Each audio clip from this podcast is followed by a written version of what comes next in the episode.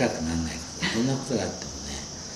そんなに苦労と思っちゃうといけないですね楽しく次があると苦労してる方が先が明るいじゃないですか。だから楽しいですよね。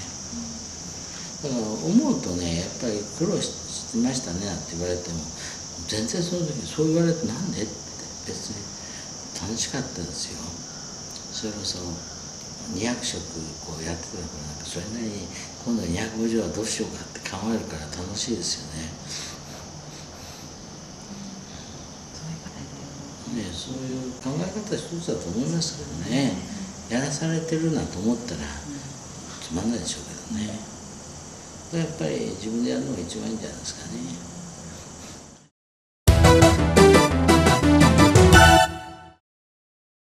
まあ、一番大きいのは親父の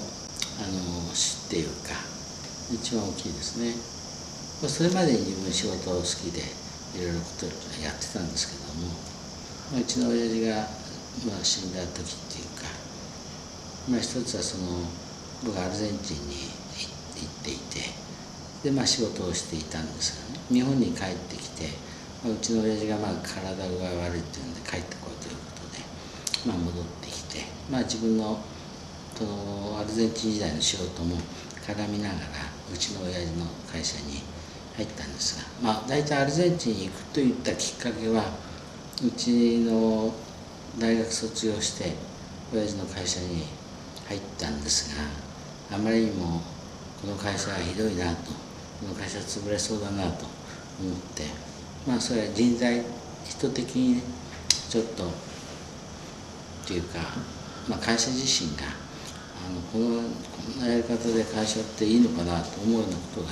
そんなでもしくは自分が後継ぎとしてやるんだったら、うん、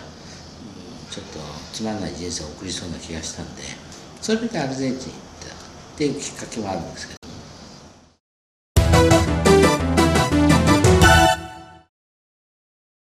そんなんで、まあ、最終的に会社をこのままやっていくのは難しいしじゃあもう他の会社に売るというか、まあ、面倒見てもらう。ということで他の会社に相談行ってまあその会社今でもありますけども、まあ、なんとか一応切り抜けたというか。それでまあ自分が代表取締役非常勤という肩書きでそして親父がちょっと喫茶店をやっていたまあそれは総務の部門でやってた手形を切って、まあ、5,000万か6,000万かその当時負債を背負った、まあ、それをやるために、まあ、自分がそういう力やるということで。で毎月60万ぐらい、えー、売り上げがショっていうか売り上げが1日123万の店だったんですが、まあ、それを売り上げ満杯で一番混んでたんですけれどもそれでも儲からないというか、まあ、返済で終われるっていうので、